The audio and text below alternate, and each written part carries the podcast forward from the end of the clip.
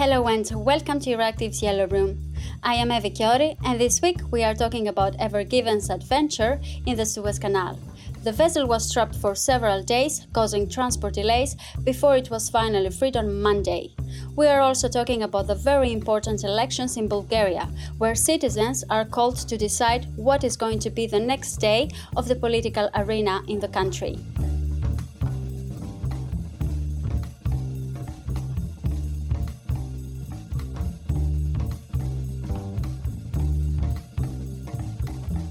The Ever Given cargo ship blocked Egypt's Suez Canal for nearly one week, and besides the memes on the internet, I don't think we really understand the impact it had. So, to shed some light on what actually happened there, I am joined today by Euractiv's transport editor, Sean Goulding Carroll. So, what does this disruption in transport mean, and what were the consequences? We've been inundated with these images of the Ever Given ship wedged in the canal. And um, it's kind of struck a chord with people. This notion that this gargantuan, muscular emblem of global trade was disrupted simply because it was it was too big. Um, or you could also argue that maybe the canal is too small. Uh, I mean, at its narrowest point, it's about 300 meters wide. But in the end, I mean, the, the, the ship just got stuck. And there's been a lot of memes about it and jokes on Twitter, as you said. But of course, behind uh, the funny images is something more serious, and that is a disruption to global trade you have to remember that it's not just the Ever Given that was impacted, it's every other ship behind it. And it's estimated that there were over 400 ships waiting to use the canal. Um, and they were transporting goods ranging from you know cattle to oil to IKEA furniture, mobile phones, bananas, you know, a little bit of everything. Um, they they actually had to send veterinarians to check on the livestock, which had come uh, primarily from Romania uh, just to ensure the animals remained healthy while the blockage was ongoing. So the cost of the blockage has been very significant. It's estimated that it cost around nine billion to ten billion dollars per day, and keep in mind that uh, the ship was stuck for seven days. So uh, that's over six and a half million dollars for every minute it was stuck.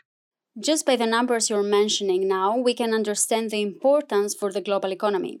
And as you said, cargo ships uh, cross the canal all the time. So, what was the situation and what were the alternative solutions for the ships that were trapped there? Yeah, I mean, it's true that it's an extremely busy shipping route. It's one of the busiest in the world. Around uh, 12% of global trade flows through the canal. So, a number of ships decided just to avoid the canal altogether, and instead they rerouted to sail around Africa. So if you're traveling from Taiwan to Europe, say to to Rotterdam, it's much quicker to go via the Suez Canal because you can essentially cut through Egypt to get to the Mediterranean Sea. But if you can't do that, uh, then you need to sail around the continent of Africa, looping around the Cape of Good Hope in South Africa and then heading up towards Portugal. Um, this, of course, means extra time, but it also means extra fuel costs uh, but some companies worried that the delay would be so lengthy that it was actually worth navigating around Africa to try and remain closer to schedule. But others, they just simply waited in the queue for the blockage to be freed. And how long will it take to go back to normality, not only in terms of traffic, but also in terms of the effect it had uh, regarding the global shipping and the economy? It's difficult to concretely say what the impact on the economy was or what it will be uh, when the dust has settled. Um, we know that oil, which is transported through the canal, saw its price rise as a result of the blockage. And it's true that a lot of retailers will struggle with the delay, as it means they could have, you know, bare shelves uh, for a period. There's also the risk that food being transported may be unfit for consumption by the time it arrives due to the delay. Uh, I mean, some customers were even considering reordering and having their goods shipped by air freight, which is much more expensive, just so that they wouldn't have this major delay. And you have to keep in mind that COVID restrictions have already made international shipping more difficult. So this whole saga has just added to that difficulty. Um, in terms of traffic, ships are once again passing through the canal, but as I said, many had already decided to reroute. Um, and it's also foreseen that the cost of shipping goods to Europe will rise as a result of the incident. And of course, likely uh, maritime insurance, the cost of that will rise as well. And how was Ever Given freed, and what are the measures taken by the authorities to prevent such incidents from taking place in the future? Do they plan to stop the shipping of such vessels with such big capacity? Freeing the Ever Given, it's an incredible task. I mean, the, the ship is 400 meters long and it weighs around 200,000 tons and it was transporting over 18,000 containers. A team of workers from the Netherlands, Japan, and Egypt worked for days trying to free Ever Given. The constant dredging of sand allowed the 14 tugboats that were used to finally pull the ship free and refloat it. There was a serious worry that the weight of the ship would be so great that it would mean they would need to remove cargo uh, from the ship, which would have been a logistical nightmare. But you know, in the end, it didn't come to that. But on the on the broader point of large cargo ships, um, I mean these ships are very efficient because they can transport large amounts in one go. But of course, this also means that when something goes wrong, it has a major impact. Um, and there has been growing criticism of these so-called megaships. Uh, on Euractiv, there's an article uh, written by the former mayor of Ameland in the Netherlands, in which he uh, details how cargo is frequently lost overboard from these megaships and the environmental impact it can have. Uh, the Guardian has also reported on how the Ever Given blockage is now likely to spark years of litigation. The different parties are going to try and figure out who's uh, responsible, who's on the hook for the financial fallout from the incident.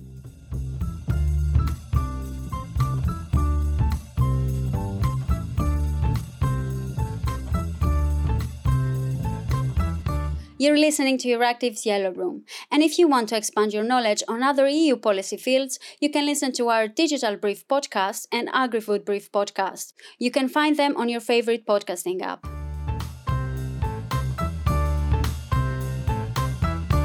And on another topic, moving to Bulgaria, where on Sunday, Bulgarians will head to the polls for a parliamentary election amid a surge of coronavirus cases and after months of anti-government protests.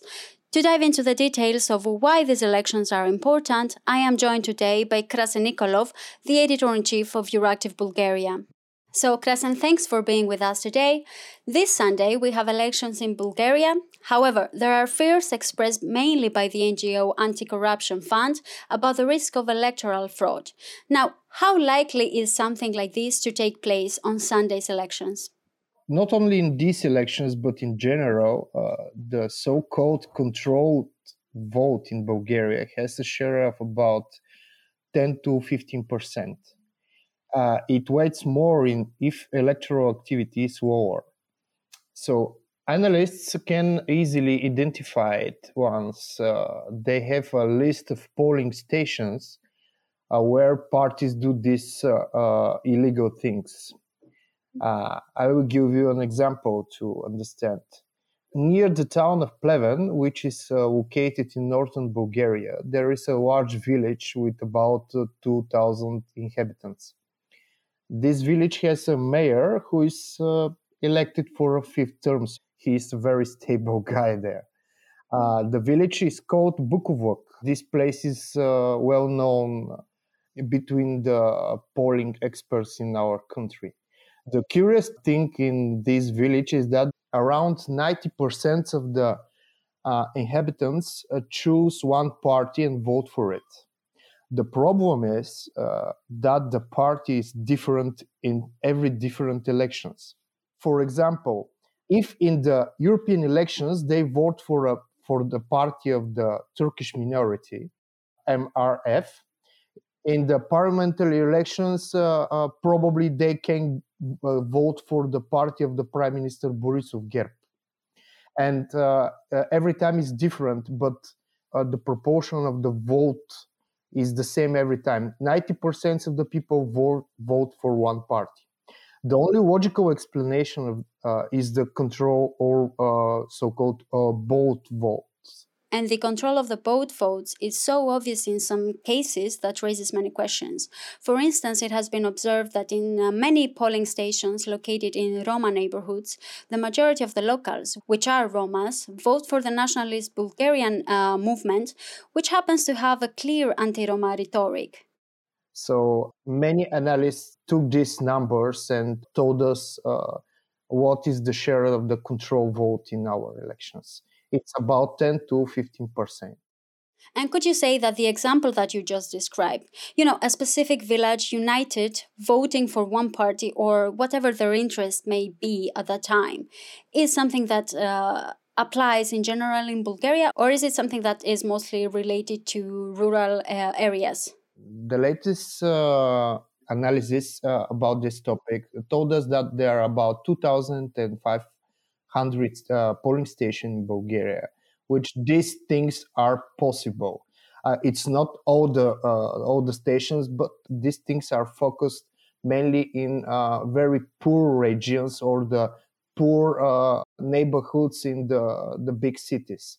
So uh, we have around eleven thousand uh, polling stations in Bulgaria.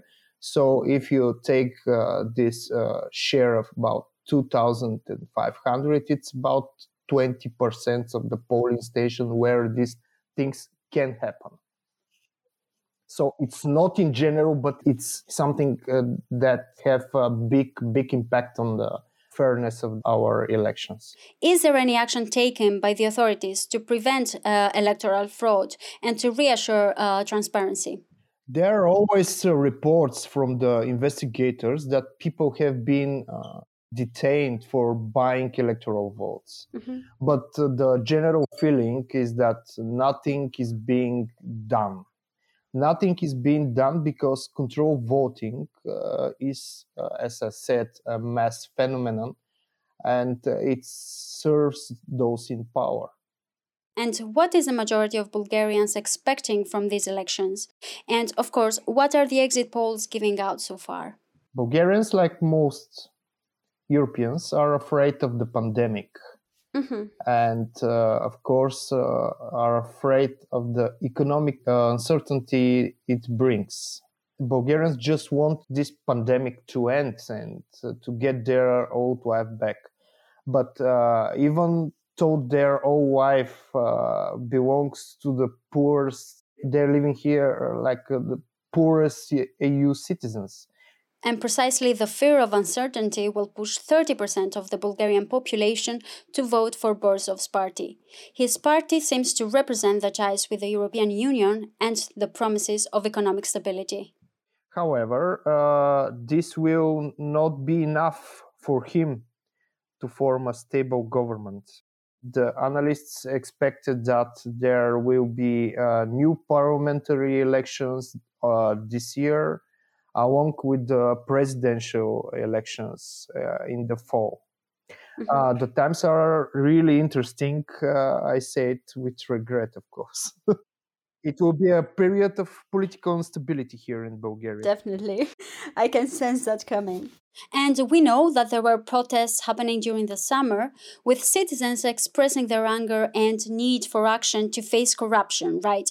Could these protests uh, have an influence on the voting preference, especially because you just mentioned that Borisov's party is expected to win the elections? So, did anything change there?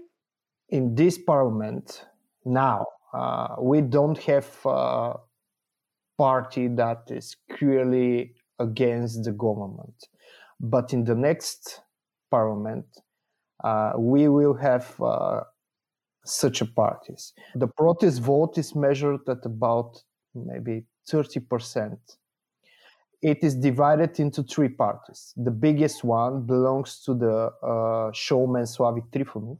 Although this is Trifonov's uh, electoral debut, his party is expected to take the third position, which could lead to forming a coalition with the winning party. The other two uh, parties are the parties of the city right liberals, the Democratic Bulgaria, uh, it's clearly pro-European party, and the center-left coalition with the curious name "Rise Up, Thugs Out."